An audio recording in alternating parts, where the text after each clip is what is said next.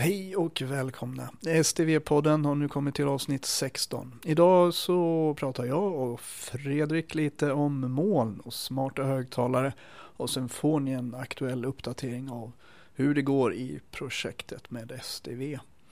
Varmt välkomna. Det är fuktigt, vi är oktober, vi är Lund. Då är det den 18 oktober och klockan är 09.08. Ja. Och det är jag som sitter här, jag heter Claes Andersson. Jag jobbar med kommunikation till vardags, press, mediafrågor och roddar eh, seminarier ibland i Almedalen och sådär. Och jag är jättenyfiken på STV som jag har lite uppdrag åt att jobba med den externa kommunikationen för. Och sen sitter jag med Fredrik. Mm. Och vem är jag då?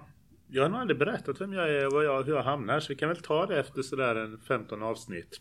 Jag är eh, från början eh, kirurg.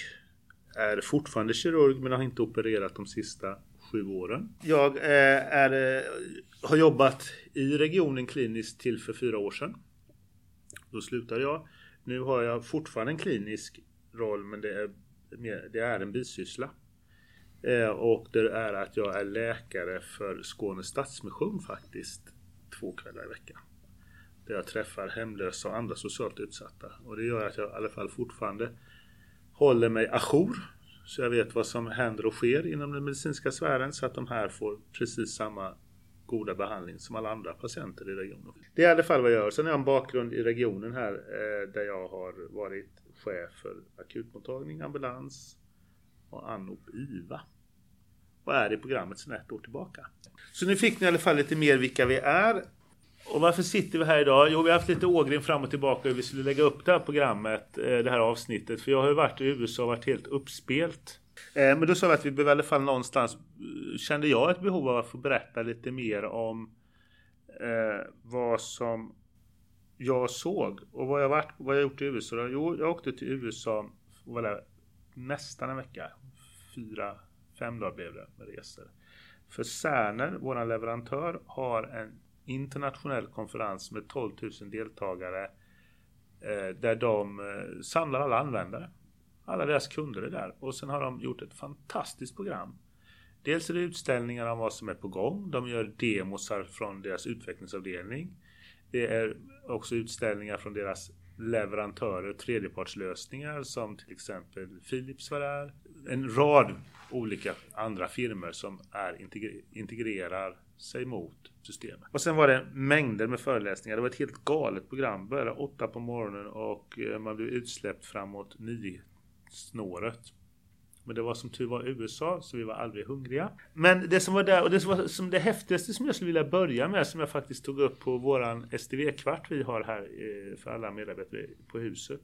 Det var samarbetet med Amazon. Det blir vanligare och vanligare att man har någon högtalarliknande grunka i sitt hem som man kan prata med.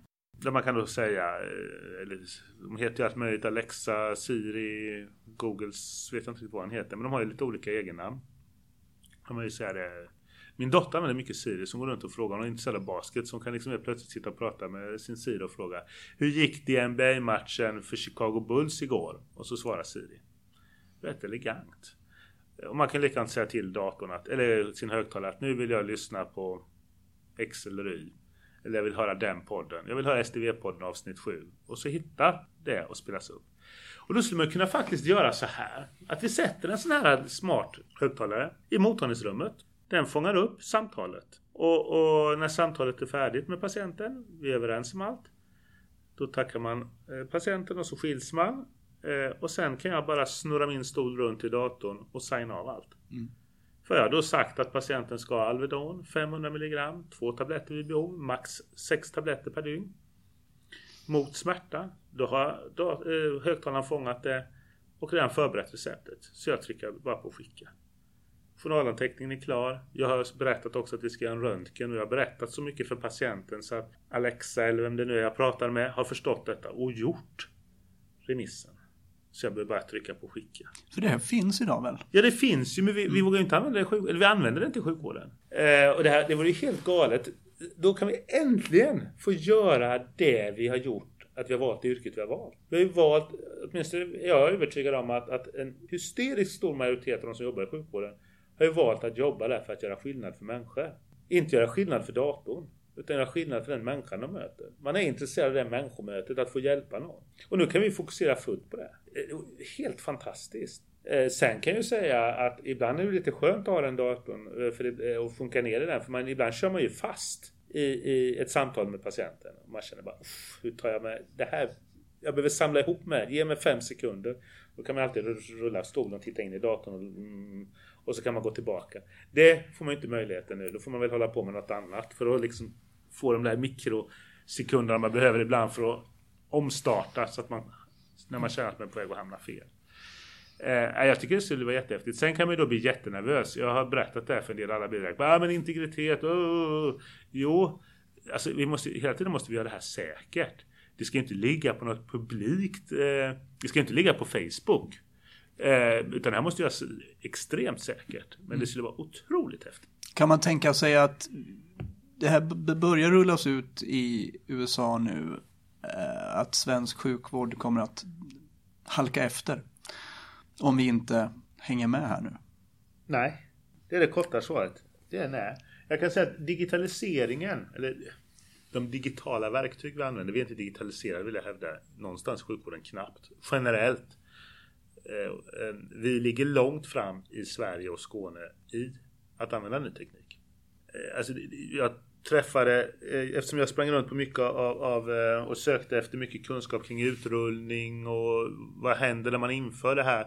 Så träffade jag ett helt gäng från Australien. De på tre sjukhus hade rullat ut eh, eh, Cerners produkter, Millennium. Det som vi här i Skåne kallar STV. De hade papper för två år sedan. Och de rullade ut det portionsvis. Först fick sjuksköterskorna börja dokumentera elektroniskt. Sen fick läkarna. Och sen det stora steget, de slutade med läkemedelsjournalen på papper. Det var det jobbigaste för dem. Och det var ju många, många år sedan vi kastade ut pappren när det gäller läkemedel. Så vi ligger långt fram. Vi skulle kunna använda den här tekniken. Vi har bra wifi, vi har bra eh, infrastruktur. Jag tror att Sverige är unikt där utan att veta så får jag intrycket av att vi har eh, förutsättningarna. Mm. Och vi är moderna. Både, och London slutade med, deras största sjukhus slutade med papper för fyra år sedan. Alltså någonstans så har vi förutsättningarna. Sen vet jag inte om vi har modet. För det, vore ju, det skulle ju kännas konstigt att veta att allt jag gör fångas av en maskin. Men det här måste man också tänka. Alltså vi ska inte, när vi pratar digitalisering i sjukvård så ska ju datorn och maskinerna göra det de är bäst på. Och vi som jobbar inom sjukvården ska göra det vi är bäst på. Om en dator är bäst på att samla informationen, eller en sån här burk som hör vad jag säger, så ska ju den göra det. Så att jag kan göra det jag är bäst på. Jag är inte bäst på att sitta och skriva remisser, eller diktera dem, eller klicka ett system. Om vi har intelligenta system, låt dem göra tråkiga uppgifter så jag får göra det som är roligt och det som kan göra skillnad för patienten. Det är inte att sitta och fylla i formulär i datorn. Och där måste vi nog tänka om, för ibland tror vi att det är vår huvuduppgift. Jag träffar rätt många inom sjukvården vars största patos kring, kring att vara där, det är att sitta med sin jävla dator och klicka i, för det måste bli rätt. De har ju glömt varför man gick till jobbet. För vi går ju till jobbet för att göra skillnad för någon annan. Eh, så jag tror vi har alla förutsättningar i världen. Är det, är det huvudspaningen från USA att tekniken börjar komma ikapp ursprungssyftet med läkarsjukvården? Ja, jag, jag, jag, jag, tror faktiskt på någonstans om man ser tekniken. Alltså jag fick den här upplevelsen att se tekniken som den som gör det som är tråkigt. Mm. Och ska göra det som är tråkigt automatisera. Eh, ja men så har ju industrin gjort hela tiden. Man har stoppat in robotar i bilfabriken för att stå och svetsa plåtar är jävligt tråkigt. Tror jag, utan att veta. Men jag kan tänka mig att det kan bli enhanda. Eh, de har satt in robotar för de får inga förslitningsskador. De får inte problem med ljud, lukt eller någonting. Och vi har ju inte alls gjort det här i sjukvården. Eh, för vi tror att det mänskliga mötet försvinner då. Men det här skapar ju förutsättningar för att verkligen vara närvarande i mötet. Så, så är det väldigt spännande. Sen är frågan hur långt vi vågar och vad vi kan. Men, men vi, det är ju det också som är så intressant. Vi kan göra allt möjligt. Vi deklarerar på sms. Men vi blir nervösa när vi ska... Eh, då har vi inga problem att släppa hela vår privatekonomi i ett sms och tycka att fan, det spelar ingen roll. Eh, men, men det, det, här blir vi jättenervösa fast det är precis lika säkert och till och med säkrare i vissa fall. De tekniska lösningarna. Så, så det blir något konstigt. Ja, vi klarar inte det intellektuellt riktigt. Varför inte då? Jag vet inte, men det där verkar ju vara något i hela sjukvården. Det är ju, det är ju, hela världen så är sjukvården svårt att digitaliseras. Jag, jag, vet inte varför det finns den, den rädslan eh, och, och vad det är vi är fundersamma över. Jag har inte riktigt knäckt den nöten och jag, det har nog ingen gjort för då skulle vi ju inte vara där vi är. För det här är ju inte unikt för Sverige. Vi ligger ju långt fram. Eh, titta Australien, England, USA. Där finns det vissa sjukhus som är galet digitaliserade. Men det finns också de som fortfarande håller på med papper. USA är väl svårt att jämföra med i och med att det är så otroligt olika. Du har hela skalan. Ja, och, de har också helt andra incitament. Det var jättetydligt under den här konferensen. Då var det en utrullning och de pratade om den, det var så bra och allting. Och, och sen kom de liksom till take home message. Vad var liksom det viktigaste?